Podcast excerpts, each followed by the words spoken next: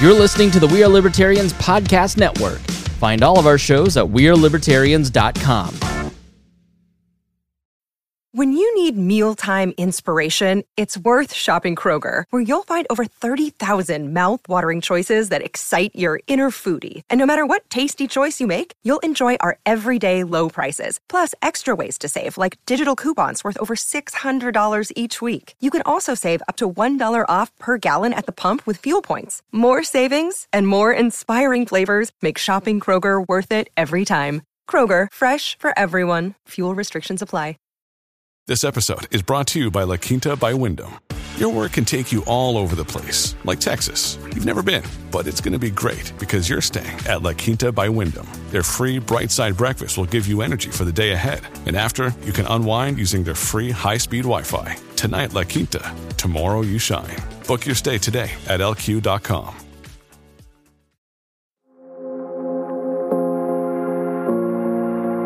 For those of you listeners who know my background a bit, you might remember the stories of my first few jobs after college. From being a mall cop to selling makeup door to door, I realized that I had skills that were being underutilized and that these minimum wage jobs couldn't support me or last forever. I spent years going through YouTube, reading books, listening to podcasts, and taking enough online courses to reinvent myself as a professional copywriter and digital marketer. Years later, thanks to my side hustles and drive, I've worked with national news outlets, multi million dollar tech startups, nonprofits, and celebrities to build their brands and drive sales. None of this could have happened if I didn't develop in demand skills. I had to do this alone, but you don't have to. You have Hustlers University 2.0. Hustlers University 2.0 is a community where you can learn real skills to earn money online today, starting with side hustles you can use to elevate your game. I'm not just an advocate for Hustlers University, I'm also a student. Every professor is verified to be making 10K to 500K monthly in their selected field. You get full resources, lesson plans, and an active community of thousands of other Hustlers University students working on skills such as stock analysis, cryptocurrencies, e commerce, copywriting, which was my favorite course, one I actually went ahead and took last month. And as a copywriter of seven years, I even took a ton out of that, including some of the resources I was able to take over to my day job. You also learn freelancing, financial planning, affiliate marketing, business management, and so much more. If you're tired of depending on a boss who hates you to deliver your paycheck, or have learned since the lockdowns that controlling the source of your income is vital to your individual freedom, sign up for Hustlers University 2.0 today using the link in the show notes. I'll see you there.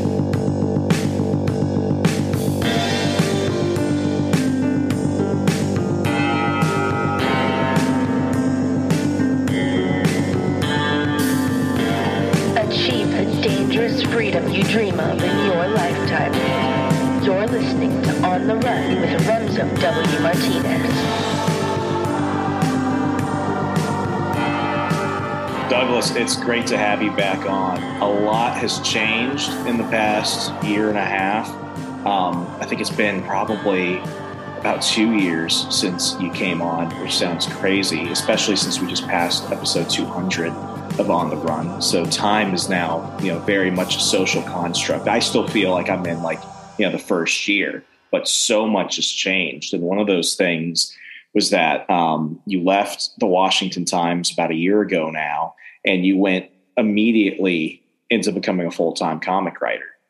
And this is something that you had wanted to done for a while, but you know, thinking about it and actually taking the plunge to do it is what separates the the boys from the men.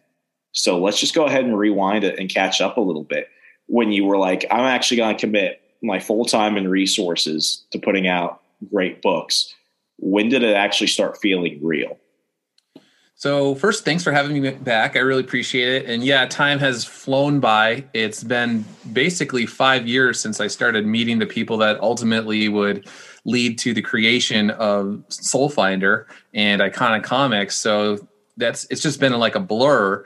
So that's weird. But really, what happened was Soul Finder, the Indiegogo campaign, did very well. Uh, we only had dom- it was only open to domestic backers. Uh, there were some people that I allowed to kind of sneak in the cracks with just like contributions, but we didn't have international open to anyone. So it did really well. It made thirty three thousand dollars officially with domestic, and then there was the overseas stuff.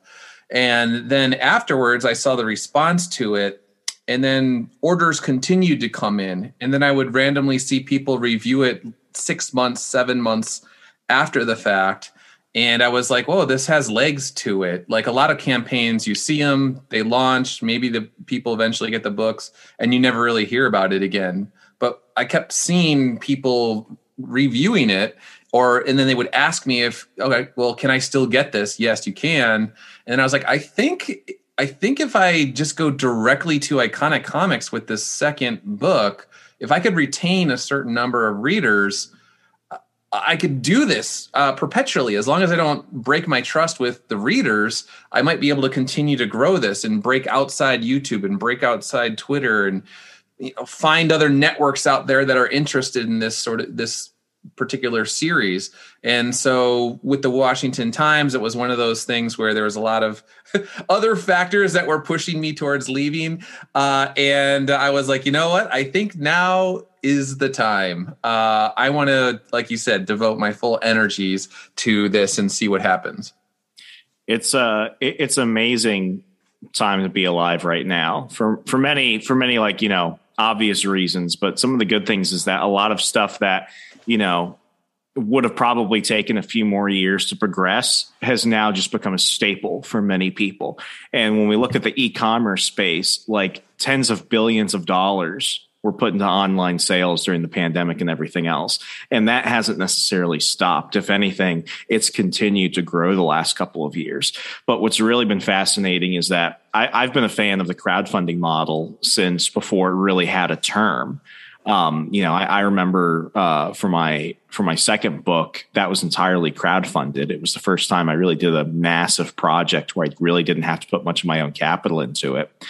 And now it seems that everybody has gone beyond just you know like the GoFundMe days of you know just give me like ten bucks here and there and you'll feel good about yourself. To I can actually build products and stuff that can go directly to the consumer and they get more out of it I get what I need out of it. It's an amazing thing. Has that has that part changed going forward since now you're doing more with iconic comics? Like, are people still going to be able to jump in the future Indiegogo campaigns, or is it going to be directly from the site from now on?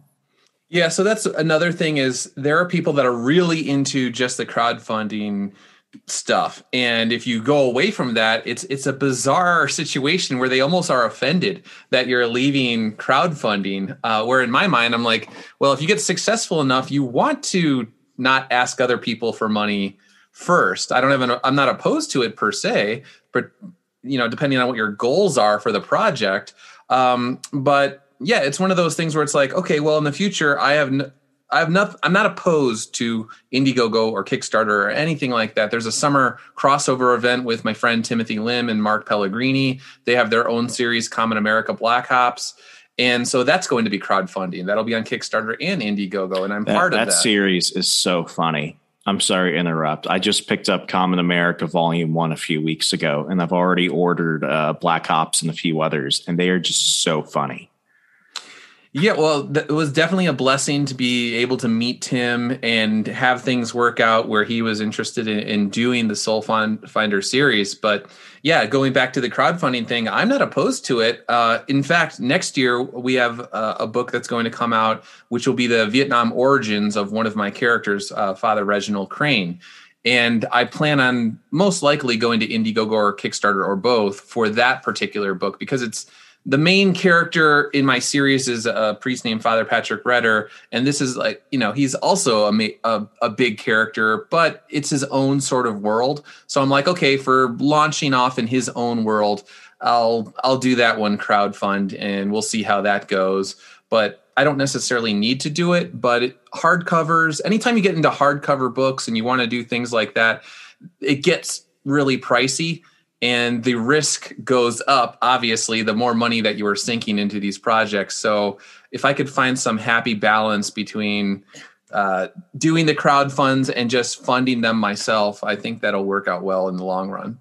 As a creator even with your your partnership with iconic comics like you still own the rights to all your characters and stuff right? So when you want to go off and do a crowdfunding campaign and stuff like this that's not going to impact anything else you're doing correct so yeah I, I, retain all the rights to it they're just doing the fulfillment um, they, everybody's under the iconic comics roof but they don't own the properties so if for whatever reason i decided tomorrow not to do volume three through them um, I can do that. Do I want to? No. But if I did, they would be like, okay, that's cool. Like, you know, doors open if you want to come back, uh, that sort of thing. So it's, it's really just we have a good working relationship and balancing that sort of like friends and business at the same time. I know that's a, a minefield for a lot of people, but I think we've done a pretty good job doing that over the years. Yeah. I mean, you guys are really kind of fulfilling that old school image comics dream which is what if we just gave writers and artists kind of like the platform to kind of get their stuff out to readers and they could still be in charge of how they want to kind of do their own studios and how they want to manage their own books or anything and, and, i think right now we're we're in bit of a we're in bit of a renaissance because you know post lockdowns and everything else um, the distribution channels for like the big two for example marvel and dc like they're still probably months and months behind from where they wanted to be. And with a lot of local comic shops here in the Milwaukee area, like, you know, ever since they, uh, ever since like DC cut off from Diamond and went with a couple different uh, printers, like they don't know if they're ever getting the books that they order on time. And that impacts their customer relationship and everything else. So, I mean, it's, it's been an amazing time for a lot of indie books to come up I mean, I didn't know who Chip Zdarsky was, and now he's a now he's a bigger writer and everything. But he started off writing indie titles over at you know Image, Dark Horse, other stuff, and you have a lot of indie books that you know people are really jumping towards because one with, with all the with all the weirdness that's been going on between Marvel and DC. That was already pushing away readers for years, but now it's gotten to the point where it's like you know, it's almost like uh, craft beer and stuff like that. It's like people want to find something really unique, something really cool. They want to say that they're supporting small publishers and writers, and, and it seems like kind of a renaissance period. Have you kind of experienced that from you know new readers and people who were kind of disenfranchised, who were like, "Listen, I, I want something fresh. I want something genuinely good," and you know, th- this seems like a good deal. Yeah, I think the sort of microbrewery sort of uh, beer analogy or whatever you want to call it is actually a pretty good one. There's there are people out there that love iconic comics. They collect everything. They share, you know, all their books online and social media, and it's really this sort of grassroots effort because we have no mainstream support whatsoever. You're not going to see the mainstream comic book websites. They they don't they don't pay attention to iconic comics at all. Um, and obviously, the, the Marvel DC, they, they're not knocking on our doors or whatever. And so, all of the growth has been this organic thing from the ground up of people that were disillusioned by whatever the heck's going on in comics these days. And they were looking for something different. Some people that wanted solid storytelling and solid art and they wanted it at a, a fair price. Um, and so they're finding it at iconic comics and obviously various crowdfunding campaigns where the creators are reliable and consistent and put out good work. Now since you're doing this full time now has your relationship with the book kind of changed it's kind of like you know when when some people go from having something that was just a passion project just a hobby to now it's you know something that's kind of like you know keeping them afloat paying the bills the relationship kind of changes has that happened since you transitioned uh, not so much. It's one of those things where my biggest problem is wrestling with myself and doing research on different stories that I want to tell. Because you could read books until the cows come home like over and over and over and over there's so when do you cut off the research that you're doing so for the book i'm doing next year i've been researching vietnam i've been researching the tunnel rats and all of that at some point in time you have to cut it off and just write the script and do that so uh, I've been struggling with that because I like to read and I could just read all day. I could read for eight hours a day and I'd be happy. So I can't do that. I got to write the scripts. And then the other thing is, uh, I've been cautiously wading into the waters where you don't want to do, okay, it's like I've done one book a year and I've been happy with that. I, I'm confident that I could put this out into the world and put my name behind it but I don't want to the logistics involved in getting books together and getting them published and getting nice hardcovers out to people and all of that it's very there's a lot of moving parts and i'm scared that if i did started writing two and three books a year i could write the scripts but then the fulfillment process and the distribution i don't want to drop the ball on that. So i've been a little nervous in that respect. So, so maybe maybe you can explain something to me because, uh, and for people that aren't familiar with your work, you're not putting out like a 23 page individual comic book once a year. You're putting together a full a full length graphic novel between like was it like 40 to 60 pages? Right. So the the first two books were 56 page stories that had eight pages of, of bonus art. This third book is 72 pages. Oh wow. And it has uh 12 and then it has a 12 page short story that I was simultaneously working on called War Cry. It takes place at Arlington Cemetery. Uh, and then there's a couple other pages for end sheets and the books and all of that. So essentially, we'll just say 90 pages um, are going into this current project right now. And um, yeah, anytime you're doing more than just a single issue floppy comic book, um, the, the, bigger it gets, then there's all sorts of costs involved, and then you have to juggle getting the inking done and the lettering done and the the, the color work. All of that, you're adding more people to the list every time. If you want to do gilded pages and they don't have the correct, they got or certain inks if you do glow in the dark, they got to order the specialty glow in the dark ink and all of this, and they got to do it two months ahead, or there's a cardboard shortage, and you might not be able to do the hardcovers unless you get your proofs in by this date. If you don't, you're going to be waiting four months. Uh, so, uh, like I said, you're juggling all of these things. You're like the guy in the variety show with the plates, trying to keep them all spinning simultaneously. And if I start doing two and three books a year, I think all my plates are going to crash to the ground if I don't you know, I need to practice. I guess is what I'm is, saying. Is the goal to eventually go to making this or something else a monthly book? Not for me, no. I don't think I could ever do a monthly book. Um, Timothy Lim and Mark Pellegrini, they have their webtoons, and I think those come out every Wednesday, uh, the, the Common America stuff. But Tim, so as a writer, I'm at a disadvantage because I need to go out and I need to find artists who could bring the script to life. Uh, whereas Tim, he, he could do all of his color work. He does, you know, he is the artist. So if he wants to stay up from midnight until eight in the morning drawing, he can do that and he could get it out at a much faster clip. Whereas I'm out there finding artists like Jeff Spokes or Alejandro Mirabal or bugging my buddy Eric Canetti to do a cover for me and saying like, "Hey man, I know you're busy. Can you squeeze this in?" And uh, he's been kind enough to do that. Well, what I do like about the way that you and, and the other folks at Iconic Comics do it is like you know when I when I picked up when I picked up Soul Finder the first time for the first volume, like it was a complete story. It's right there and there's something about getting a complete story. I think this is why, like Marvel, for example, they've really drifted more towards doing a lot more original graphic novel content. And a few writers are, are going on their own to kind of do that. I know that Chuck Dixon has also kind of done that in the past since he stopped doing a lot of stuff with the DC after uh, Bane Conquest about four or five years ago.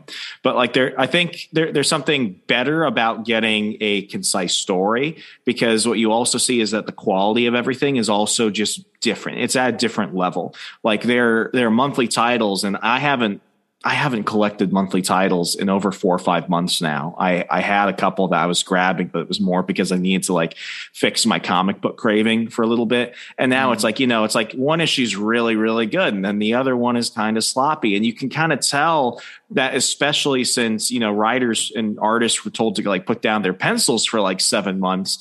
There's like this weird catch up period, but I can't give them that much leniency because the quality in a lot of books over the last couple years like it was waning even before that because editors were just trying to bring in people that weren't necessarily qualified or you know they might have a twitter blue check mark but they're not necessarily great artists or they're not necessarily great writers.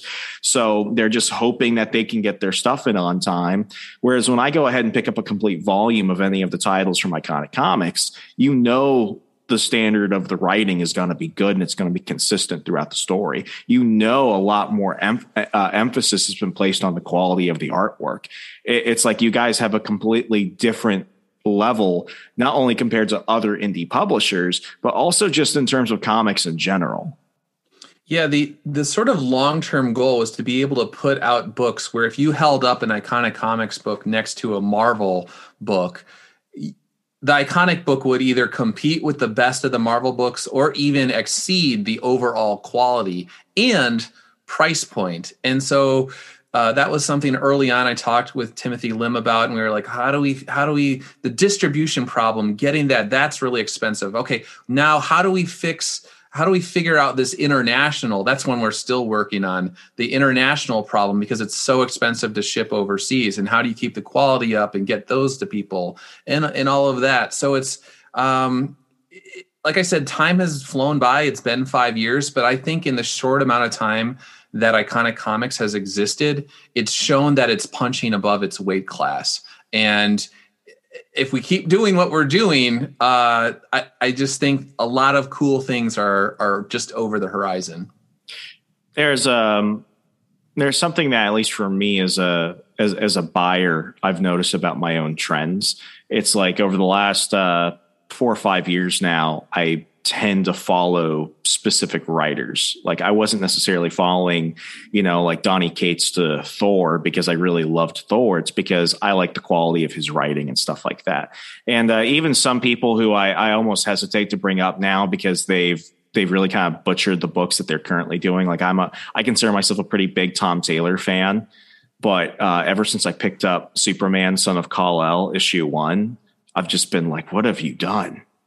Like what have you done? So so now i've you know i i, I still kind of i still kind of do that. I still kind of follow a few writers or a few artists but i'm not necessarily married to the idea of supporting a specific book or a specific uh, publisher at this point. And i was kind of like that way with you because your soul finder series was really the only one i was buying from iconic comics. And then you know about a month ago, I went ahead and bought Common America um, Stars and Strife Volume One, which is fantastic. And now I found myself with like this this credit card bill. It's like, wow, I, I think I kind of went on a, a binge streak buying a whole bunch more. And it's like, you know, it's it's really great when you see a stable of writers and artists that are lifting up each other's quality that are helping cross promote each other's books. And you're seeing like a really good, stable team of professionals that are saying whether you like this style of story or this style of story, we all have different flavors, but we still hold ourselves to the same level of quality. And that's not something I've felt from Marvel for at least a decade. DC yeah. probably like the past five six years. So last year we were at Bell County Comic Con in Texas. There was over thirty two thousand people there, and we didn't just have a booth. We had essentially a, a, a square, and each side of the square had you know, it was uh, I was there, and then next to me was Alejandro Mirabal. He had the Long Harbor book, and then next to him was Timothy Lim and Mark Pellegrini. They had their stuff. Then next to them was uh, Matt Weldon and Bill Williams. They had their Punchline book, and then next to them was George Alexopoulos. It was like George and I were sort of like together or whatever. But it was this thing where you're talking about raising other people up Alejandro Mirabal would have someone come to him and they go, wow, I really like this. This is like really cool. And he's like, well, if you like this, then you'll probably like Doug's Black Tide book. So you might want to check that out. And then vice versa. They would come to me and they're like, oh, this is pretty cool, blah, blah, blah. Well, if you like this art, then you then go to the other side of the square because Timothy Lim did the Common America books and he's over there. And so our entire table did really well in terms of sales because we were constantly sending customers over to somebody else. And we were able to almost like break the ice for the next guy by saying like hey no if you like what i'm doing you're gonna like this guy.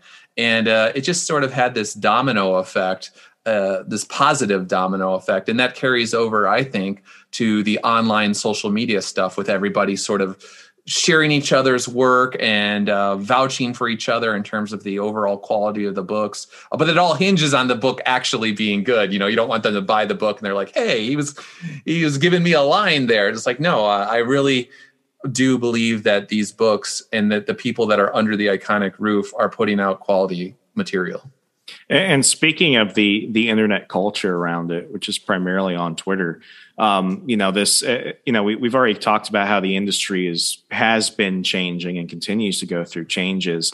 Uh, one of the things that really bugs me is when I go to my local comic shops here, and, and there are a few I just stopped going to because of, to, to be quite honest, like the, the mask mandates here in Milwaukee have been done for like a year now and they're still forcing people to do that. That's a whole other that's a whole other thing. So it's like I'm not yeah. as much as I want to support a small business, there are other small comic shops around here I can give my money to. I don't have to give them to you.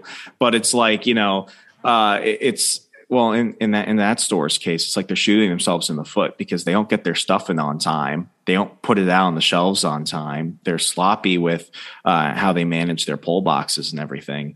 But like, um, you know, th- this seems like a perfect opportunity for for indie publishers and indie titles to really kind of fill that void. But at the same time, you know, we we had like a, a massacre in terms of the number of comic shops that permanently closed down. I think they were they're around like four or five thousand in the United States, and since 2020, around 1700 or so have permanently closed down.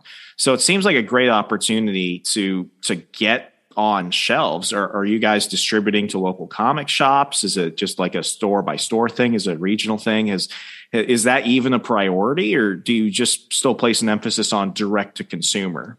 So Timothy Lim and Mark Pellegrini have worked with Antarctic Press for a while, and I actually think uh, the Punchline books with Matt Weldon, Bill Williams, I'm not 100 percent sure on that. I think they uh, they've worked with Antarctic Press, whereas a lot of times these books they'll come out and then there's a, essentially I don't know all of their business dealings, but sometime after the fact, those books will work their way into comic shops under um, Antarctic Press and so they have done that. Uh, I've been approached to do that sort of thing uh, by individuals, but for right now, it, it's like it's a nice feather in your cap to be like, oh, I got in a comic book shop or or or whatnot. But right now, um, I'm just happy kind of doing it the way that that I'm doing, and it's just an extra thing that I would have to get involved in and do the paperwork, and there's like legal things involved, and it's just like it's really not worth it to me to get into like a few dozen comic book stores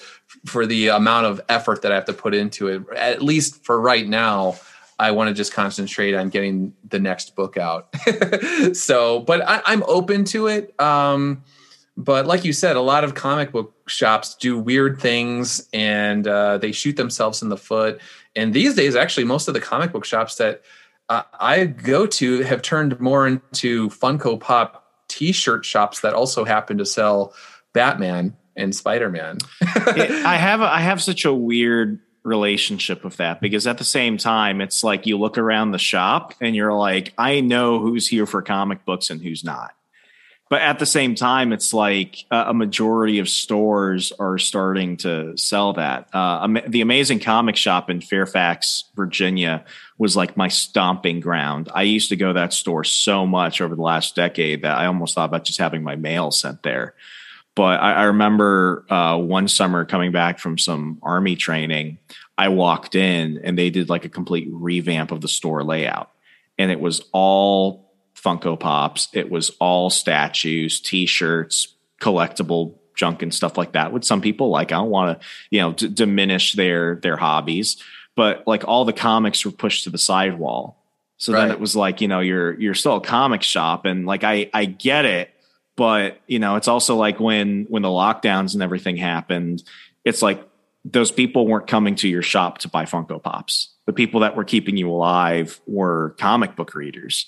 And, and I almost like I, I think I think it's going to be a sad day because people have been talking about this way prior to, to that and everything. They were like, when are comic book shops going to be extinct or will they just evolve into being more of like you know a pop culture collectible store that also sells right. comic books I, i'm kind of i'm kind of in this weird situation because as much as I love the nostalgia of going to a comic book store, it's almost like you know that uh, a certain part of the culture has changed to a point where it's like it's no longer relevant to my fan experience of getting to go there and do it, especially with how the publishers have treated um, a lot of comic book shops. They, they've treated them and the people that go there, they, they've treated them like they're toxic. They're bad for fandom because they want to replace them with people who just want the Funko Pops of their characters and don't know shit beyond that. And then it's like, you know, it's, it's just, it just doesn't, it doesn't feel the same. Like as much as I still enjoy going there, even if it's just a window shop, which itself is a lie because I've never walked into a comic book shop without walking out with something. Right. It's um, it just it feels different. And if they went away tomorrow, I part you know I would be sad, but at the same time, it's like I feel like they already went away a while ago. Yeah, I think on some level it would be like vinyl records where at some point in time they were not popular, you know, CDs and all of this. And then a lot of places st- stopped making vinyl records. But then you had someone like a Third Man Records and a Jack White, who I'm like a huge fan of. I admit that. Like I like what he's doing in Detroit with like he he started building all the infrastructure to to be able to sell vinyl and have like cool artists put out vinyl. Now there's this sort of like resurgence in vinyl, and I think comic books could sort of be the same way. And on some bizarre l- level, I in terms of iconic comics, I would like iconic comics to almost be like the third man records of comics or something along those lines. I haven't really unpacked it all, but I've been really looking into third man records lately and thinking about them and thinking about what they do and how they do it and how they literally have their own factory printing vinyl. And so if if, if iconic comics at some point in time could get be able to just literally print their own books and print their own hardcovers. Um, I think that would be pretty cool. That might be like a five year, five There's year a- plan. I mean, there's still a strength to owning a brick and mortar location because I mean, let, let's you know, let's let's play in the realm of theory here. You guys start doing all your own in-house printing and everything, and you own like one physical location. It's not just a place where you sell your stuff; it's where you host, you know, panels and author signings and artist signings and screenings, and you could do so much of that. Grow the community, create more engagement. I uh in in 2020 I was very serious. I, I worked with a with, with a partner at the time who did venture capital startups for small businesses. I I wanted to start a comic book copy coffee shop in Manassas, Virginia. And I was very serious. I was already putting out the research. I was already looking at locations, seeing what the difference between, you know, whether I wanted to buy a location or rent a location or what what have you. Like I, I was very serious. But you know, the, the idea was it's like my my passion is comics, but I wanted to bring coffee into it because what I realized was that comic book shops don't really make a lot of profit off the comics. Right. Whereas a coffee shop, you know, you can bring in people who want one or the other. And if you're selling coffee for, you know, even a slight markup, if I just bought wholesale large, you know, back issue collections of comic books and I put them in the back and I put them all up for like a $3 markup or something, the coffee can keep the bills paid, but the the comics could go ahead and actually like bring in the profit because you get a mom who comes in and her kids want to buy books so she's drinking coffee looking at her phone and her kids coming over the stack of comics. It's like bam i've just made that kid a convert for life. I'm fixing i'm fixing a childhood illiteracy one day at a time but it's like you know as i started thinking about that and when when the pandemic and everything happened it's like you know I, I can't do that now but it's almost like if i was thinking about that i hope that maybe some comic shops have started to realize and maybe even some of the publishers it's like this has to evolve if it wants to stay relevant.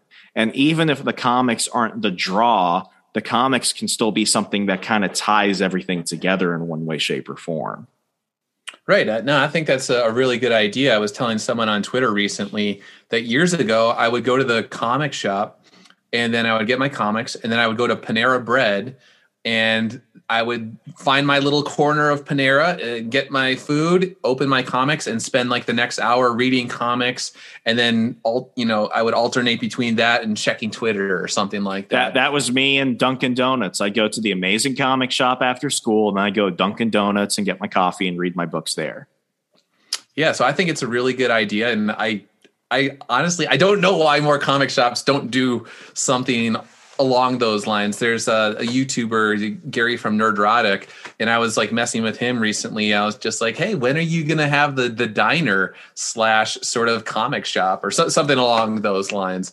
Um, and I just think that's a good mix of people that want to just chill out and have their coffee or have their tea or hot chocolate and lay back and just read some comics for a little while. I did. Um, I, I did some competitive analysis. I have to throw out the buzzwords so people know I was actually serious about it. I did some competitive analysis, and uh, what, what I found is that like it's not it's not something that hadn't been done before. There was one in Baltimore, and there's one that is uh, is still around in Philadelphia, and I think there's one in San Francisco or San Diego, but there's very few of them. And you know these are the ones that have been around for like more than five years, so they're functional. But the problem is is that you had a lot of these store owners that were starting to serve coffee, but the coffee was more of a gimmick. Like right. they were basically just using a Keurig and the coffee wasn't that good.